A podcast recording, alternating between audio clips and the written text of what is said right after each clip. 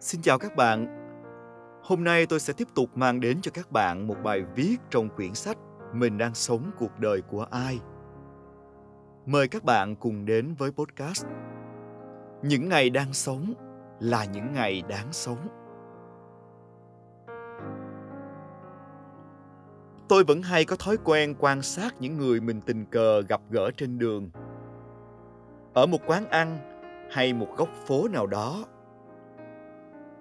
Trong những cuộc đời bình dị tôi từng gặp, có không ít lần tôi thấy rưng rưng bởi vẻ đẹp trong nụ cười của họ, trong từng cử chỉ mà họ dành cho nhau và dành cho cuộc đời. Góc đường Điện Biên Phủ có một tiệm sữa và giặt giày tôi hay ghé. Gọi là tiệm chứ thật ra chỉ là cái tủ kính nhỏ với tấm bạt che mưa nắng ngay góc vỉa hè. Anh chồng thì lụi cụi sữa và giặt giày cho khách. Chị vợ đảm trách việc ghi đơn hàng, phụ chồng phân loại, phơi hoặc đánh bóng mấy đôi giày đã hấp xong. Họ có một đứa con nhỏ, chừng đâu 7-8 tuổi. Chiều chiều ra ngồi học bài và phụ ba má mấy việc lặt vặt. Lần nào tôi tới, anh chị cũng vui vẻ, nhiệt tình. Và tất nhiên, sự nhiệt tình đó được dành cho tất cả mọi người. Chỉ trong 5 phút gửi giày và chờ nhận giấy hẹn, tôi vẫn kịp nhận ra họ là một gia đình hạnh phúc. Vì ở góc vỉa hè đó, chỉ có tiếng cười và ánh mắt trìu mến họ dành cho nhau, dù đang lao động. Này là cảnh chị vợ với tay đưa cái khăn ướt cho chồng lau mặt. Anh chồng nhấc cái ghế cho vợ ngồi. Đứa con làm bài xong, quay qua khoe với mẹ. Người mẹ mỉm cười mở túi ni lông, lấy cho con trai và chồng mấy cái bánh cam, rồi cả nhà vui vẻ ngồi ăn. Ánh mắt luôn dành cho nhau sự trìu mến. Cảm giác là cuộc sống của họ rất đơn giản, nhẹ nhàng, chẳng cần suy tính quá nhiều. Chỉ cần lao động và yêu thương nhau là đủ. Chiều nay ghé lấy đôi giày sớm hơn dự tính. Ông bán nước kế bên bảo, mai hãy quay lại. Hai vợ chồng với đứa con đi Vũng Tàu chơi, kỷ niệm ngày cưới gì đó rồi. Ôi chao, có những thứ hạnh phúc đơn sơ vậy thôi mà ắp đầy yêu thương. Tôi còn nhớ hồi mình ở trọ bên quận 3. Tôi là khách quen thường xuyên của một gánh bún riêu cua trong chợ Vườn Chuối.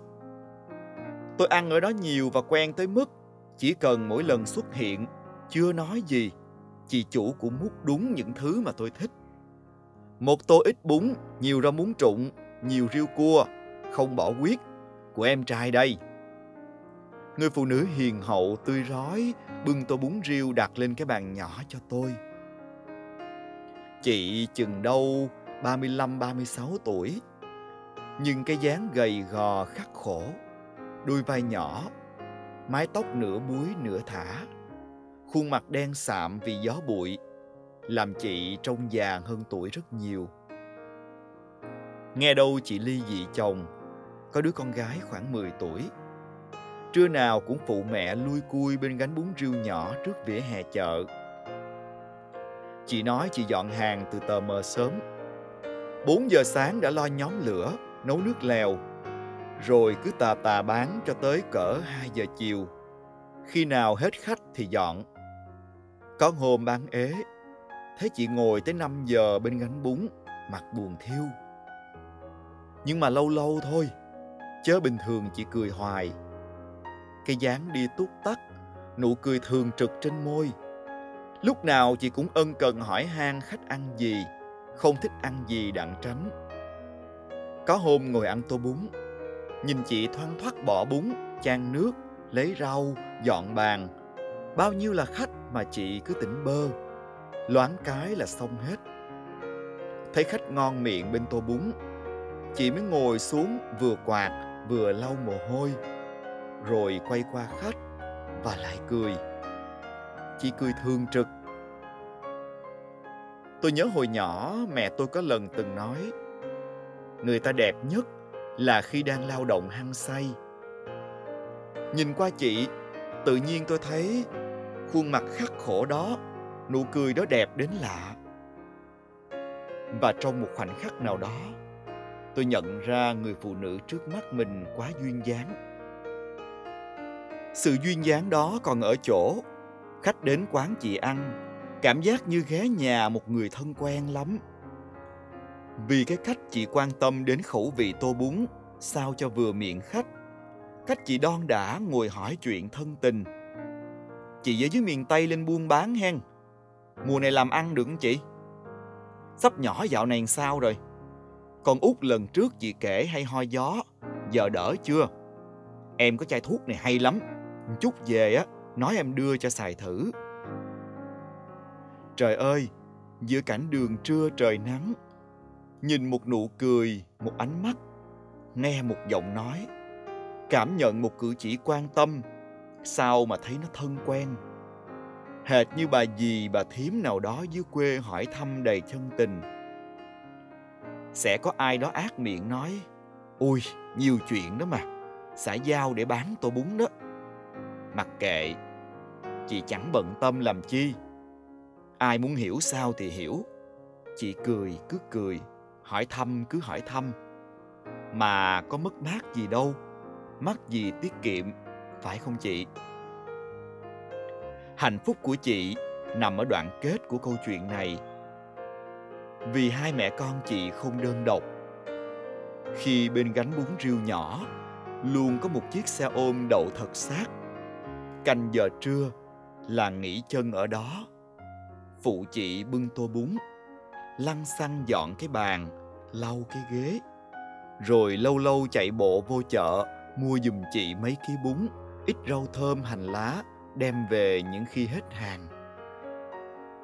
Anh cũng chừng trên dưới 40, cũng vóc người nhỏ nhắn khắc khổ hệt chị, và cũng cười nhiều giống chị. Đàn ông mà thích cười, tính tình xởi lởi. Như thể trong nụ cười đó là biết bao ân tình dành cho nhau.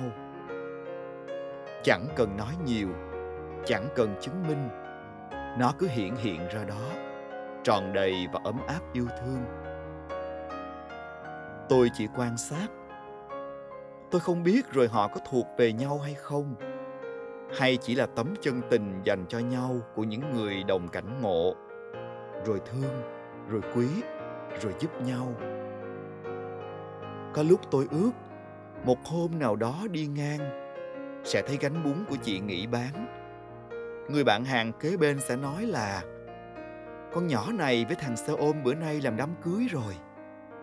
Chắc đó sẽ là niềm hạnh phúc lớn lao của họ, mà tôi đứng từ xa cũng thấy thơm lây mùi gia đình, mùi tổ ấm. Được vậy thì quá tốt. Mà thật ra có thành hay không thì để dành cho thời gian trả lời. Còn bây giờ, họ cứ thương nhau đó, cứ đông tấm lòng đó mà sống với nhau cho trọn vẹn. Thiết nghĩ cũng là những ngày đang sống tràn đầy ý nghĩa rồi. Yên bình, chỉ cần vậy thôi là hạnh phúc. Lúc viết lại những dòng này cho các bạn, quả tình tôi vẫn cứ thấy xao xuyến, vẫn cảm nhận rõ từng cảnh tượng thân thương ấy diễn ra trước mắt mình. Những con người bình dị giữa cuộc đời đầy đua chen. Họ chẳng mải mê tranh giành, chỉ một lòng bình thản đi qua những năm tháng cuộc đời, bằng sự cần cù, chất phác, bằng tình thương mến chân thành dành cho nhau, bất luận ngoài kia có bao nhiêu sóng gió. Người giàu chắc gì không khóc, người nghèo chắc gì lúc nào cũng buồn phiền. Hạnh phúc nằm ngay trong tim mình, nếu mình biết cảm nhận niềm vui trong từng nhịp đập. Vậy nên bất cứ lúc nào hoài nghi về hạnh phúc, về số phận, tôi lại nhớ về những nụ cười ngọt ngào mình từng gặp, nhớ cách họ đang vui sống, để thấy trân trọng hơn những ngày mình đang có. Vì chúng ta đều chỉ có một cuộc đời. Đó là câu chuyện mà tôi muốn chia sẻ và kể cho các bạn nghe trong tập podcast ngày hôm nay. Cảm ơn các bạn vì đã lắng nghe trọn vẹn đến phút cuối cùng. Chúng ta sẽ lại gặp nhau trong những tập tiếp theo của quyển sách Mình đang sống cuộc đời của ai. Nhớ đón nghe và ủng hộ tôi nhé. Bye bye.